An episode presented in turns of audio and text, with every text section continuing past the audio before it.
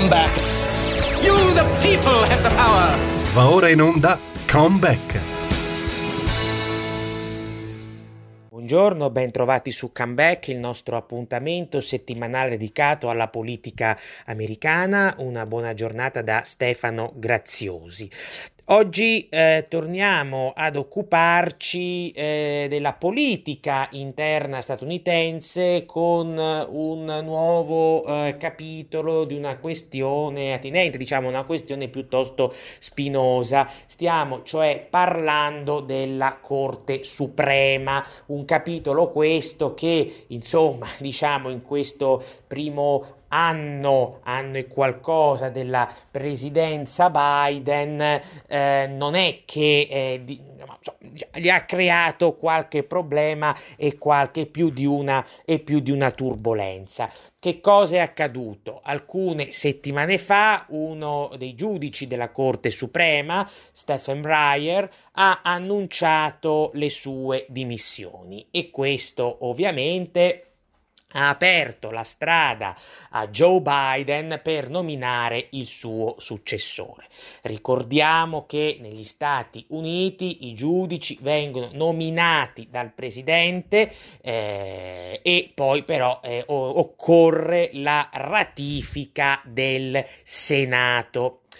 Breyer è un giudice piuttosto anziano, è stato nominato da Clinton, da Bill Clinton nel millenovecentonovantaquattro. Che fosse in odore di dimissioni, insomma, lo si sapeva già da qualche tempo, perché per una buona parte del duemilaventuno alcuni gruppi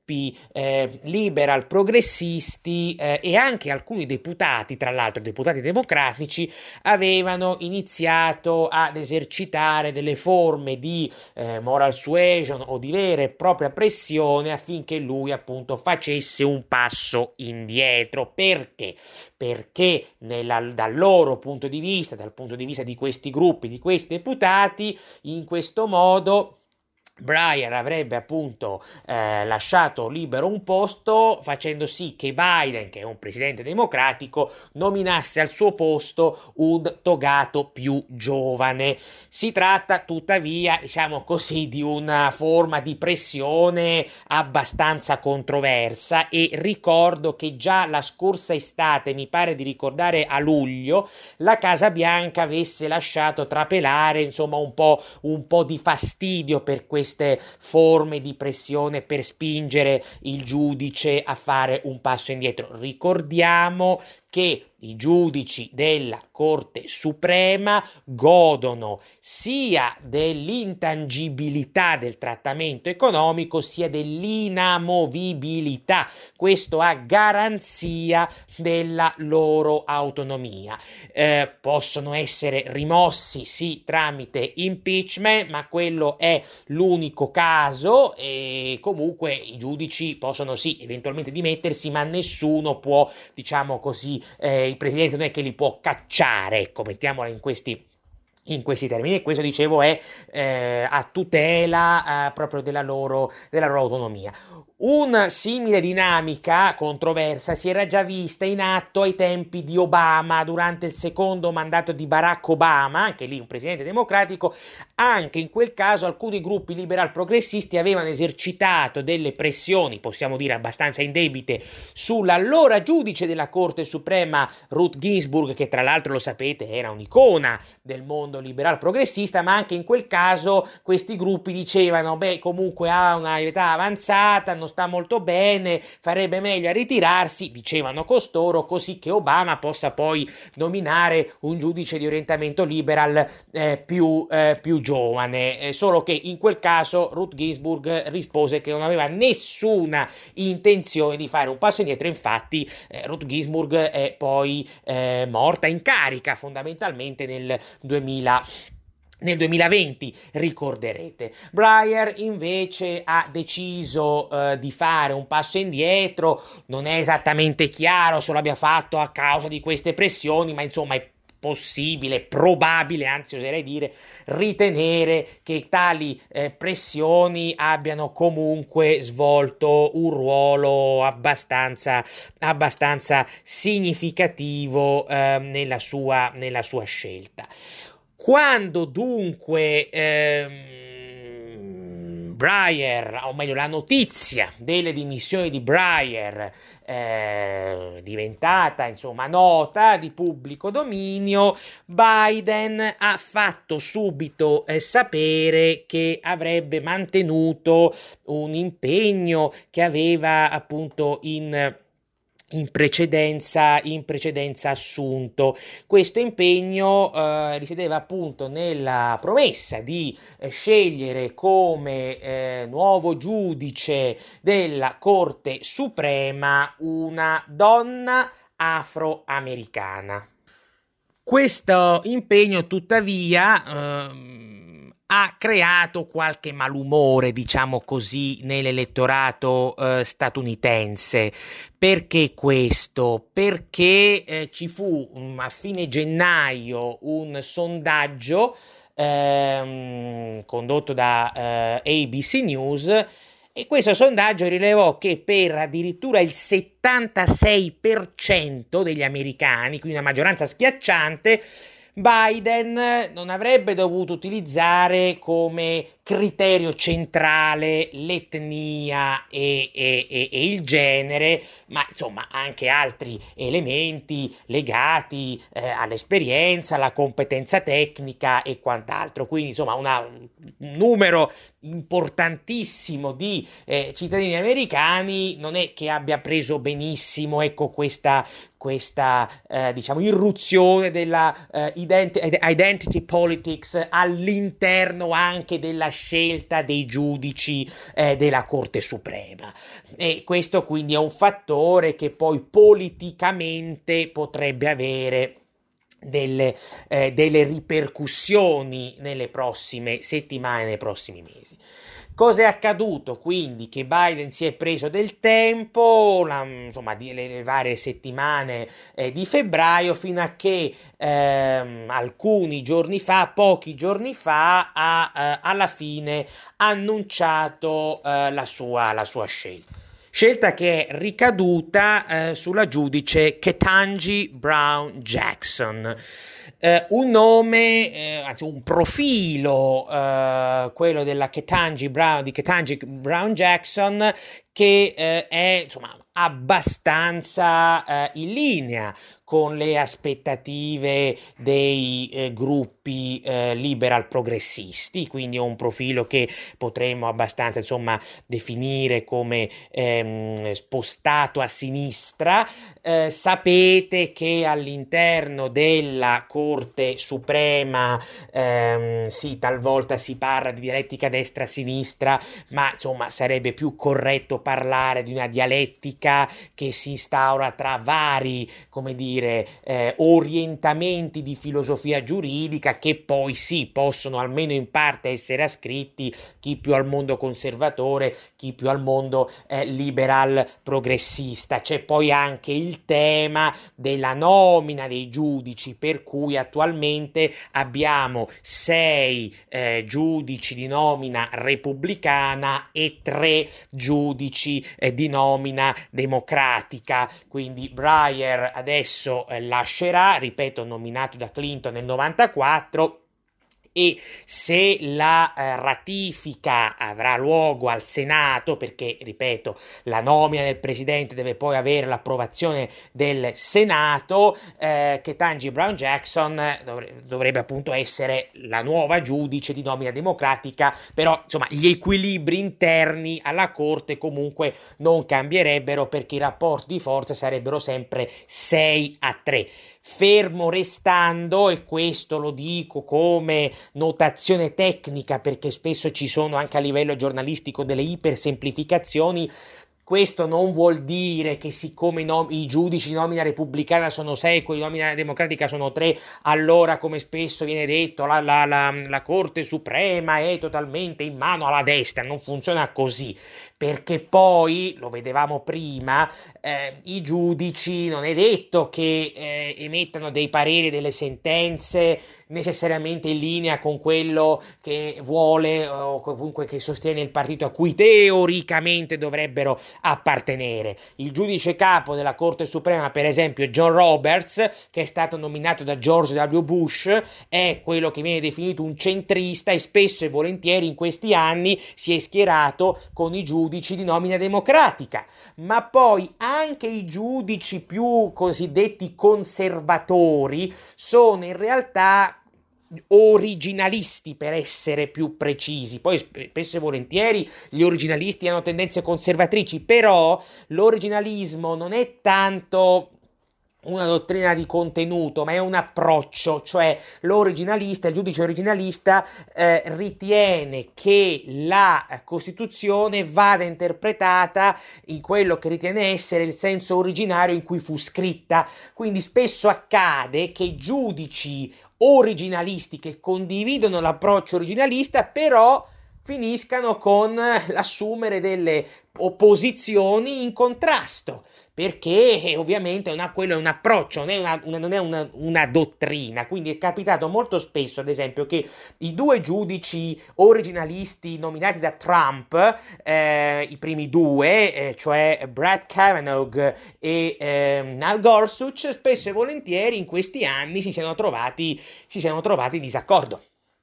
Quindi questo, nelle sentenze intendo, quindi questo è un dato che deve essere tenuto sempre ben presente. Non si può eh, o non si dovrebbe quantomeno eh, lasciarsi andare a delle, a delle iper, iper semplificazioni. Spesso e volentieri ci sono più dissensi tra gli originalisti che non, che sono di solito di nomina repubblicana, che non tra i giudici di nomina democratica, i quali invece, appoggiando spesso e volentieri, non sempre ma spesso e volentieri, un approccio più di tipo eh, storicista, ecco lì c'è invece, come dire, un aspetto di eh, ideologia contenutistica che li fa eh, sovente che li fa sovente o quasi sempre comunque eh, compattare. Ecco, questo è un dato che va tenuto presente quando si dice che la Corte Suprema degli Stati Uniti sarebbe spostata nettamente, nettamente a destra. Tra parentesi, è ricapitata questa solita polemica qualche tempo fa, ricorderete, sugli obblighi vaccinali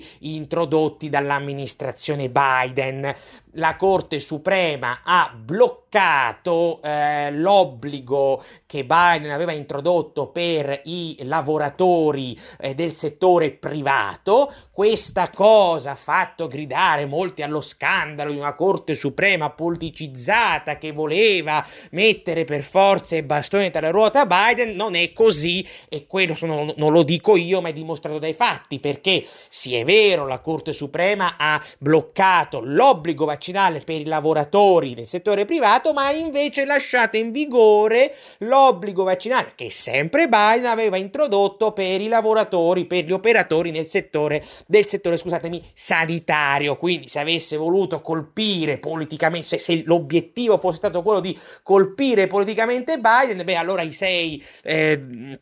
togati di nomina repubblicana sarebbero compattati per bloccargli praticamente tutto, e così non è stato. Questo lo dico sempre per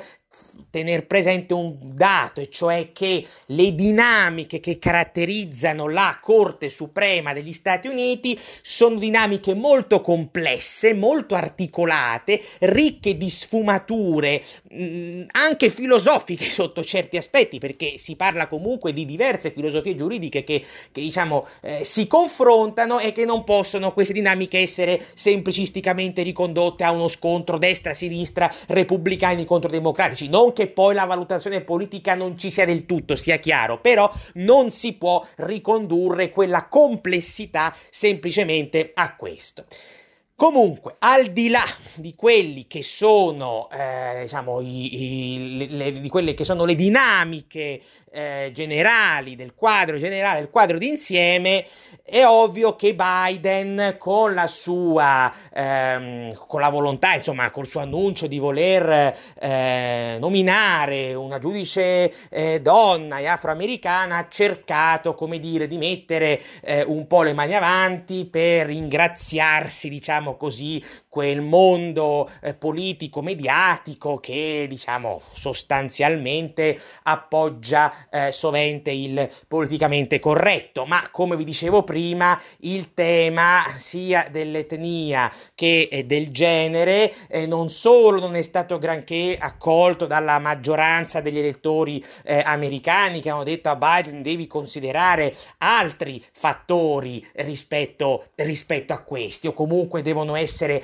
maggiormente centrali altri fattori. Ma poi c'è anche un altro discorso. È chiaro che Biden sa bene che la partita, per così dire, di una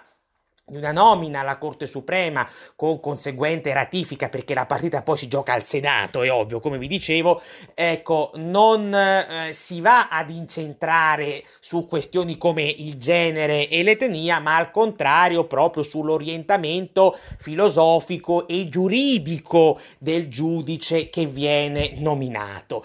Ora, ehm, come vi dicevo, la Brown Jackson è eh, una giudice, insomma, abbastanza in linea con il liberal progressismo, eh, quindi è un profilo che si può giudicare sotto questo aspetto eh, molto vicino a determinate aree eh, del liberal progressismo stesso, e questo potrebbe essere un problema per Biden in sede di conferma. Perché? Perché dobbiamo sempre tenere presente che i numeri al Senato Biden di fatto sì ce li ha formalmente, ma insomma non è che, che, che, che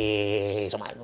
poi appunto di fatto non li ha, perché in questo momento il Senato americano è spaccato in due, con cinquanta seggi ai democratici e cinquanta seggi ai repubblicani. Quindi è per lui assolutamente impellente, o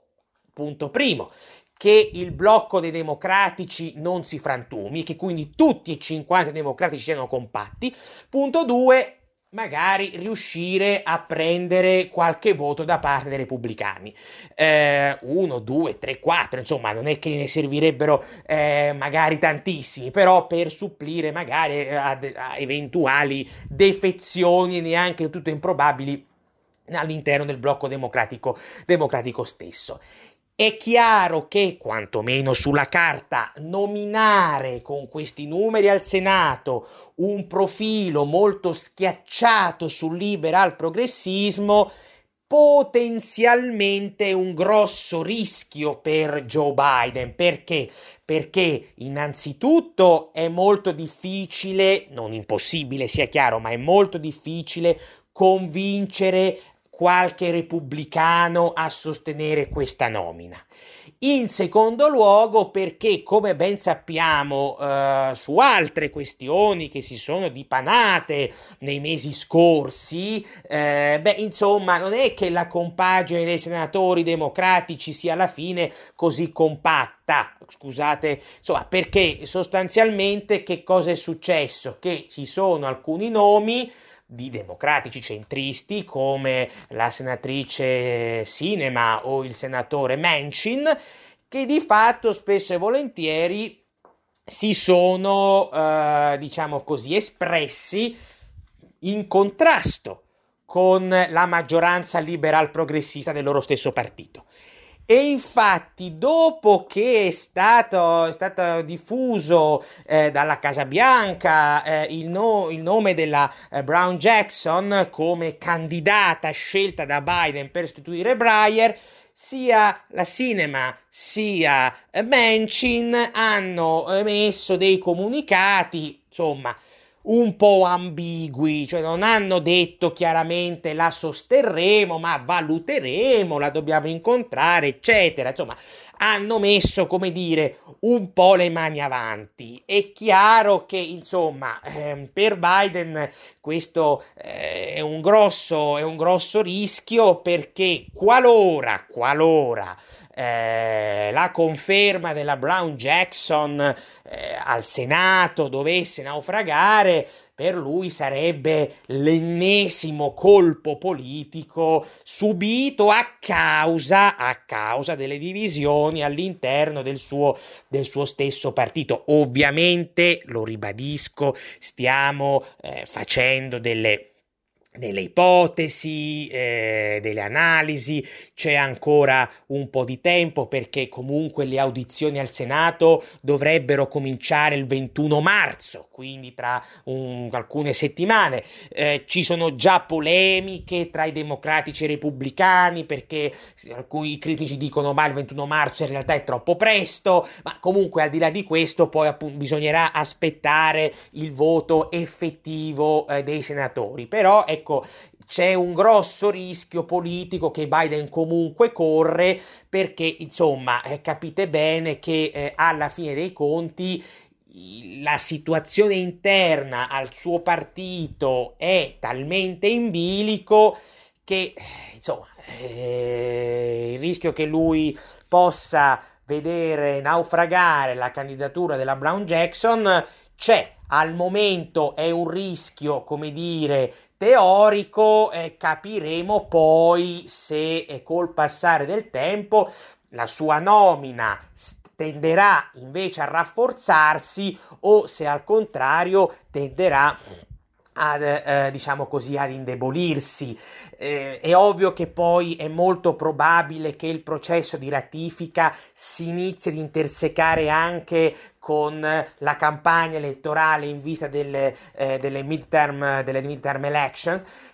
Dobbiamo sempre tenere presente che il tema della Corte Suprema, contrariamente a quello che, qual- che qualcuno ogni tanto dice, non è un tema che sposta molti voti, perché al contrario il tema della Corte Suprema tende invece, un po' come già accadde per esempio con la, con la nomina di, della Connie Barrett eh, nel duemilaventi da parte di Trump, tende invece, come dire, a serrare i ranghi, eh, per così dire, perché ovviamente il tema della Corte Suprema chiama in causa eh, una serie di questioni, soprattutto le questioni eticamente sensibili, che diciamo fungono poi da compattamento per i conservatori da una parte e per i liberal progressisti dall'altra. Però è un, sono dinamiche e questioni che raramente, ecco, riescono a spostare dei voti da sinistra a destra, da destra a sinistra. Però è ovvio che poi tutto si verrà anche ad intersecare con eh, il dibattito e, e, sia a livello pubblico, sia per quanto riguarda poi le sentenze attese alla Corte Suprema per quelle che sono appunto le leggi, in particolare la legge eh, del Mississippi e quella del Texas sull'interruzione eh, di gravidanza. Insomma, Questa, questa questione eh, potenzialmente avrà delle ripercussioni molto forti sulle dinamiche politiche eh, americane dei prossimi, dei prossimi mesi, ma Biden corre un enorme rischio, e questo ci spiega anche forse perché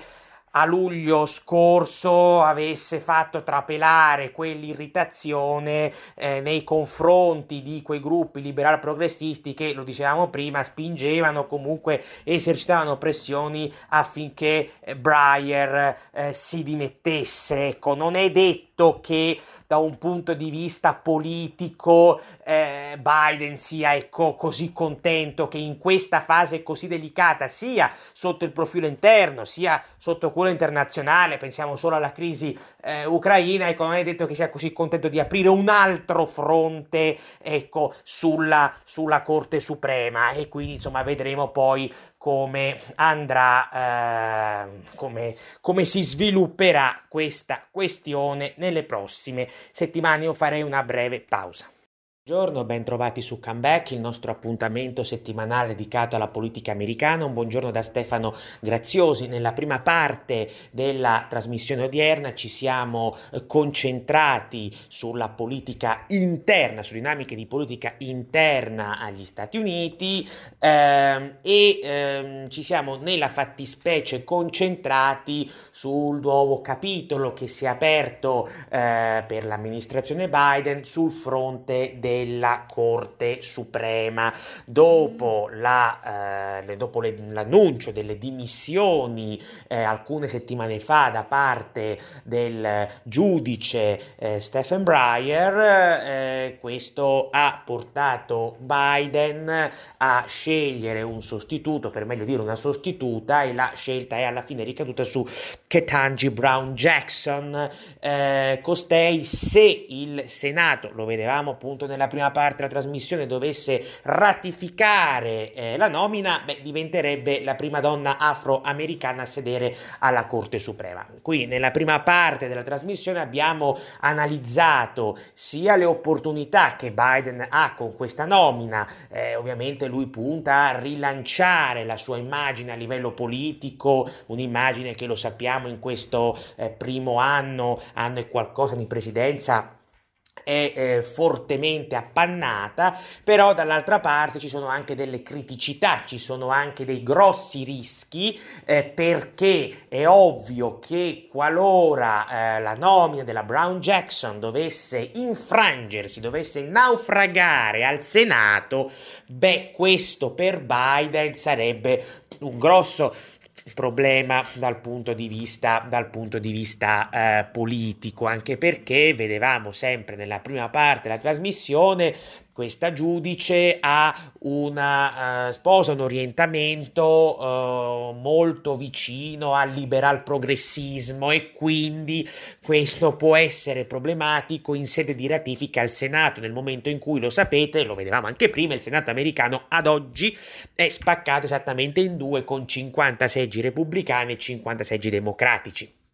Quindi un profilo così eh, liberal progressista difficilmente, non è impossibile, ma difficilmente eh, potrebbe attirare eh, dei voti da parte dello schieramento repubblicano, e neanche, come dire, non voglio dire proprio probabile, ma non si può escludere anche qualche defezione all'interno del blocco democratico, soprattutto da parte di senatori centristi come Kyrsten Sinema e Joe Manchin. Eh, ovviamente queste sono tutte ipotesi, vedremo poi come andrà a finire questa vicenda, però è ovvio che Biden con questa nomina politicamente si sta giocando moltissimo. Eh, nella seconda parte della trasmissione eh, tornerei in invece sulla crisi eh, ucraina e eh, mi piacerebbe oggi concentrarmi eh, sul ruolo che alcuni eh, attori internazionali si stanno ritagliando sul fronte della mediazione, vera o presunta che sia. Eh, innanzitutto abbiamo il ruolo del presidente bielorusso Alexander Lukashenko. Costui da diversi giorni ormai dice di volersi ritagliare il ruolo di di mediatore, di organizzatore eh, dei colloqui eh, e quant'altro. Eh, anche qui diciamo che eh, ci sono degli aspetti, come dire, un po' controversi e anche, se vogliamo, un po' eh, contraddittori, perché ricordiamo comunque che Lukashenko, soprattutto a partire dal duemilaventi, è tornato ad essere un alleato di ferro, uno strettissimo alleato di Putin. Lukashenko, tra l'altro, ricorderete il giorno dell'invasione, eh, dell'inizio dell'invasione russa, eh, ha anche fornito il suo territorio affinché le truppe russe potessero entrare eh, in Ucraina eh, da nord. Addirittura durante le prime ore dell'inizio dell'invasione, ehm, quel primo giorno, ci fu chi disse attenzione, perché in realtà ci sono anche truppe bielorusse che stanno partecipando alle azioni belliche. Lukashenko smentì poche ore dopo, ma disse anche che qualora, qualora fosse stato necessario, sarebbe intervenuto militarmente. Poi Nei giorni successivi comunque ha continuato ad ammassare proprie truppe al confine, eh, al confine con l'Ucraina, per cui eh, diciamo questo ci fa capire che il ruolo di mediatore che sta cercando, comunque ha cercato di ritagliarsi, è non esente da alcuni aspetti controversi, non solo perché non è oggettivamente neutrale nella disfida vista la sua estrema vicinanza a Mosca, ma anche perché sostanzialmente insomma ha dato eh, in un certo senso la possibilità, eh, quantomeno ha favorito, ecco, mettendo a disposizione il suo territorio, la possibilità di invasione da parte di Mosca. Dobbiamo sempre ricordare poi che i rapporti tra Mosca e Minsk sono sempre più stretti. Putin e Lukashenko negli scorsi giorni hanno annunciato una maggiore integrazione politica, economica tra i due stati, eh, anche una forte collaborazione militare. Ricordate tutti le esercitazioni eh, militari congiunte tra russi e belorussi che sono avvenute appunto nella ehm, cos'era? Era dieci, tra il dieci e il venti febbraio, quindi immediatamente prima dell'invasione eh, russa eh, dell'Ucraina. E poi eh, tra le altre cose venerdì scorso c'è stata una telefonata tra eh, i due leader, tra Putin e Lukashenko, in cui Putin a un certo punto ha detto eh, no vabbè ma io vorrei sostenere eh, la Bielorussia sul fronte della possibilità di un suo accesso al mare, e questa affermazione insomma è stata vissuta con qualche apprensione, diciamo così, eh, dai paesi baltici. Ricordiamo che la Bielorussia eh, non ha al momento accesso al mare, nella fattispecie al Mar Baltico. Eh, è anche vero che un accesso al Mar Baltico potrebbe in un certo senso garantirglielo eh, la Russia sul Golfo di Finlandia, però è anche vero che se uno vede una cartina in linea d'aria, diciamo, l'accesso più diretto eh, per la Bielorussia al Mar, al Mar Baltico sarebbe eh, appunto, diciamo così, eh, le, le, le repubbliche baltiche proprio. Eh, e questo ovviamente crea disagio, crea malumore, crea apprensione, perché le repubbliche baltiche eh, temono questa forte pressione russa e anche eh, bielorussa. C'è da dire che le repubbliche baltiche fanno parte dell'Unione Europea e fanno parte della NATO, quindi insomma che ci sia un attacco alle repubbliche baltiche insomma no, non è così scontato, però insomma diciamo che c'è un elemento di pressione politica e militare, forse anche alimentato apposta per avere più, per avere più leva eh, nelle, nelle trattative che si stanno comunque svolgendo, dicevamo, nell'ambito della crisi uc- ucraina, no, però questi sono elementi che vanno comunque tenuti eh, ben, ben presenti. Eh, ora, al di là poi di Lukashenko e della sua, eh, come dire, controversa mediazione, c'è anche il ruolo dei paesi mediorientali, come ad esempio l'Arabia Saudita. Anche l'Arabia Saudita ha detto la settimana scorsa: mi propongo come mediatrice. Anche qui bisogna capirsi, nel senso che l'Arabia Saudita, questa è un'ipotesi, ma un'ipotesi suffragata da qualche fatto concreto, non è che vuole ritagliarsi il ruolo di mediatrice per, per il bene supremo della pace, no, perché ha qualche interesse, come dire, da, da coltivare. Dobbiamo ricordare che in questi ultimi anni e soprattutto negli ultimi mesi, e in particolare oserei dire dopo agosto scorso, dopo l'Afghanistan, eh, Riyadh e Mosca si sono avvicinate in modo relativamente significativo, laddove dall'altra parte il rapporto tra i sauditi e gli americani si ovviamente regge, però è stato attraversato insomma da qualche, da qualche problema, perché i sauditi hanno ormai capito, ma non certo da oggi, che gli americani insomma eh, dal Medio Oriente stanno fortemente distogliendo la propria attenzione, e questo indubbiamente ha favorito, per quanto in via indiretta, l'avvicinamento tra sauditi e russi. Quando è iniziata l'invasione russa dell'Ucraina, in un primo momento l'Arabia Saudita ha mantenuto una posizione piuttosto ambigua, poi la settimana scorsa ha effettivamente preso una posizione anche piuttosto netta all'ONU, eh, votando a favore della, della risoluzione che condannava, che è stata appunto approvata a larghissima maggioranza, solo pochi paesi eh, non l'hanno, non l'hanno sostenuta, però insomma, l'Arabia Saudita l'ha sostenuta, la, quella risoluzione, dicevo, dell'ONU che condannava fermamente l'invasione russa dell'Ucraina. Però appunto il giorno dopo ecco lì che è tornata a dire no vabbè, ma io voglio fare in qualche modo da, da pace. E quindi questo ci fa capire che l'Arabia Saudita eh, in un certo senso vuole, vuole fare un po' il pesce in barile, vuole, insomma, non, non ha tutta questa grossa intenzione di eh, voltare le spalle eh, alla Russia, e quindi il processo di avvicinamento che ormai da qualche tempo era in atto probabilmente dobbiamo, tra Riyadh e Mosca intendo, probabilmente dobbiamo dobbiamo ritenere che proseguirà. Un altro attore piuttosto ambiguo è l'India. Anche l'India non ha preso, eh, come dire, delle, delle posizioni nette contro eh, la Russia. Eh, anzi, l'India è stata uno dei paesi, dei pochi paesi, che si è astenuta anche ehm, per quanto riguarda appunto la risoluzione, la risoluzione di cui parlavamo prima all'ONU eh, contro la Russia. Eh, anche l'India infatti si trova in una posizione di, eh, come dire, di forte ambiguità.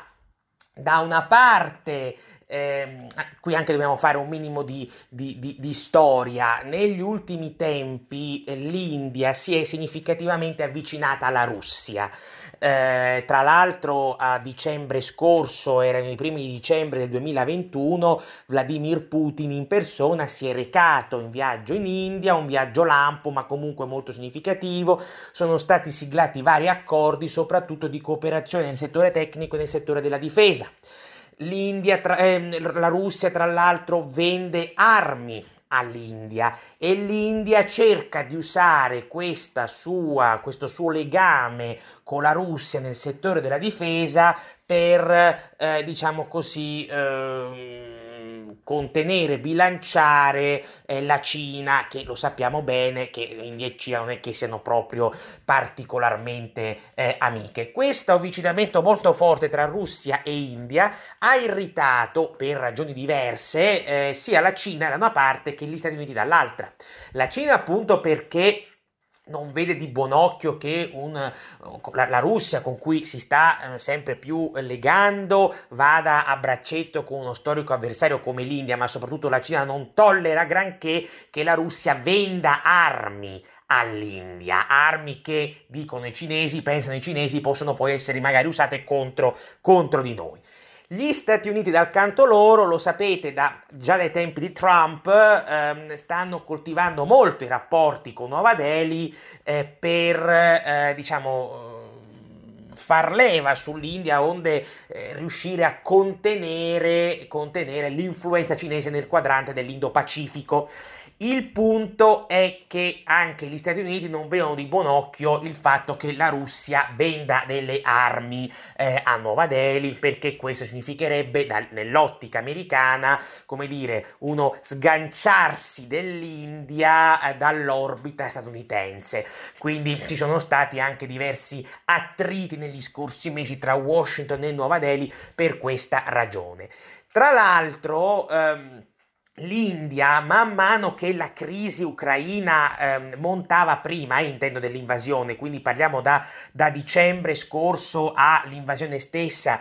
alcuni, alcuni giorni fa, a fine febbraio, L'India temeva fortemente che la Russia potesse invadere l'Ucraina, proprio perché l'invasione dell'Ucraina l'avrebbe posta davanti alla netta scelta di dover eh, prendere una posizione chiara, perché ovviamente davanti a una guerra non è che eh, si riesce troppo a barcamenarsi, a, a, a, a portare avanti, per così dire, la, la politica del pendolo. Ed è ovvio che l'India puntava tutto invece sulla, sul bilanciamento, sul pendolo tra Washington e Mosca. Questo pendolo tra Washington e Mosca adesso è molto molto molto più difficile da portare avanti rispetto a prima, proprio perché, ripeto, c'è una guerra in corso. E il fatto alla fine che l'India abbia avuto una posizione così blanda nei confronti di Mosca fa capire chiaramente che gli indiani vogliono mantenere, vogliono preservare questi forti legami con la Russia, il che ovviamente non fa nessun piacere, nessun tipo di piacere agli Stati Uniti in primis, ma anche la Cina sotto certi aspetti eh, può, insomma, potrebbe, potrebbe un po' preoccuparsi. In questo momento, con la crisi ucraina, la Cina guarda ad altri temi, ad altre priorità, ad altri settori, però in prospettiva, come vi dicevo prima, l'asse tra Mosca e Nuova Delhi può preoccupare anche significativamente eh, sempre di più eh, Pechino. E arriviamo infine proprio a Pechino. Anche Pechino si è proposta come mediatrice, eh, lo ha detto più di una volta, che vuole mediare, vuole arrivare, eh, come dire, cioè in qualche modo cercare di disinnescare la crisi. Però anche in questo caso, attenzione, non c'è tanto un elemento di eh, filantropia, di ricerca della pace in se stessa, ma c'è la volontà di, come dire, di, di, di, di, di coltivare quelli che sono i propri interessi. Nonostante le sua, la sua pretesa di mediazione, la Cina finora, nei fatti concreti, negli atti concreti, insomma, non è che sia stata esattamente equidistante. Eh, perché? Perché se poi uno va a vedere, la Cina si è astenuta innanzitutto sulla famosa suddetta risoluzione dell'ONU di condanna dell'invasione russa. Inoltre la Cina ha fatto sapere chiaramente la settimana scorsa che lei non ha nessuna intenzione di sostenere le sanzioni finanziarie comminate dall'Occidente alla Russia. Quindi è ovvio che già questi due atti concreti da parte della Cina rappresentano un sostegno non indifferente, non indifferente eh, alla Russia. Più in generale possiamo ritenere che eh, la Cina voglia eh, come dire mh, conseguire vari vantaggi da questa situazione. La Cina innanzitutto eh, con la crisi ucraina spera che gli Stati Uniti allentino la loro attenzione sul quadrante Indo-Pacifico per ricalibrarla sull'Europa. E questo ovviamente alla Cina in prospettiva fa gioco, perché le consentirebbe di rafforzarsi in quell'area, cioè nel quadrante Indo-Pacifico. In secondo luogo c'è il tema spinoso di Taiwan e la cosiddetta teoria del domino. Ora, non tutti sono d'accordo, dicono molti, ma in realtà Taiwan e l'Ucraina sono due questioni molto diverse. In parte questo è vero, nessuno lo nega, nessuno dice che sono due dossier esattamente sullo stesso piano, però è pur vero che la Cina ha ripreso significativamente ad effettuare delle incursioni aeree militari nello spazio di difesa aereo di Taiwan. E quindi questo elemento indubbiamente esercita, tra, diciamo, crea una pressione politica e militare cinese su Taiwan. Quindi diciamo che eh, la teoria dell'effetto domino, come la definiva eh, l'allora presidente eh, americano Eisenhower negli anni cinquanta, non è qualcosa di, eh, come dire, di totalmente campato per aria, ma insomma questo è uno scenario che deve essere sicuramente preso in, preso in considerazione.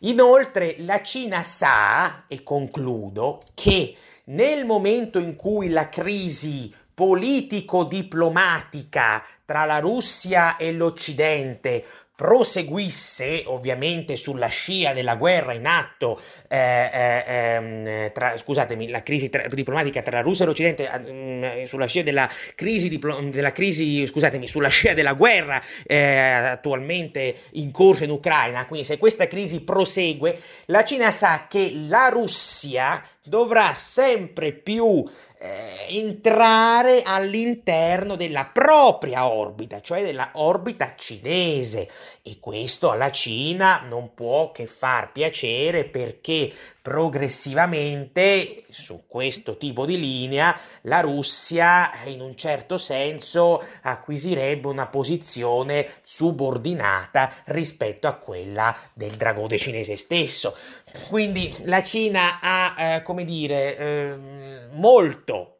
da conseguire, da, da ottenere in questa situazione, e, e quindi lasciare a lei il dato della med- il ruolo quantomeno principale eh, di mediatore è molto rischioso, perché punterà da questa eventuale mediazione ad ottenere il massimo dei, dei vantaggi e il massimo dei risultati eh, pro domo sua, senza poi ignorare e trascurare che la Cina, ma di questo ne avevamo parlato già nelle puntate precedenti, sta cercando in tutti i modi di creare un ordine internazionale, economico e finanziario alternativo a quello occidentale.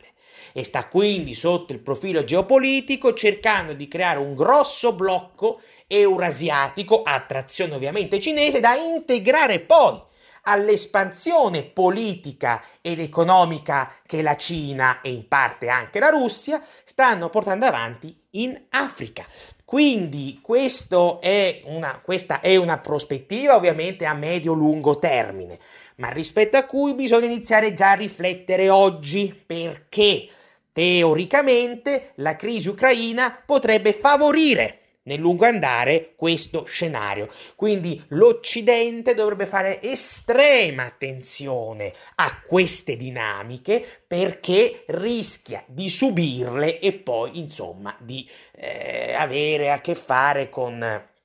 con dei diciamo con delle conseguenze eh, tutt'altro che tutt'altro che desiderabili dal punto di vista tanto geopolitico quanto quanto economico. Quindi questo per dirvi sempre che la crisi ucraina, eh, pur nella sua eh, tragicità, non va considerata solo in se stessa, ma va inserita all'interno di un quadro geopolitico e geoeconomico che è molto più ampio. Quindi questo per comprenderla appieno e per capire quelle che poi sono tutte le varie dinamiche che la accompagnano e che sono appunto numerose e hanno poi delle conseguenze su, su, su vastissima scala. Io per oggi vi saluto e vi do appuntamento alla prossima settimana. Una buona giornata da Stefano Graziosi.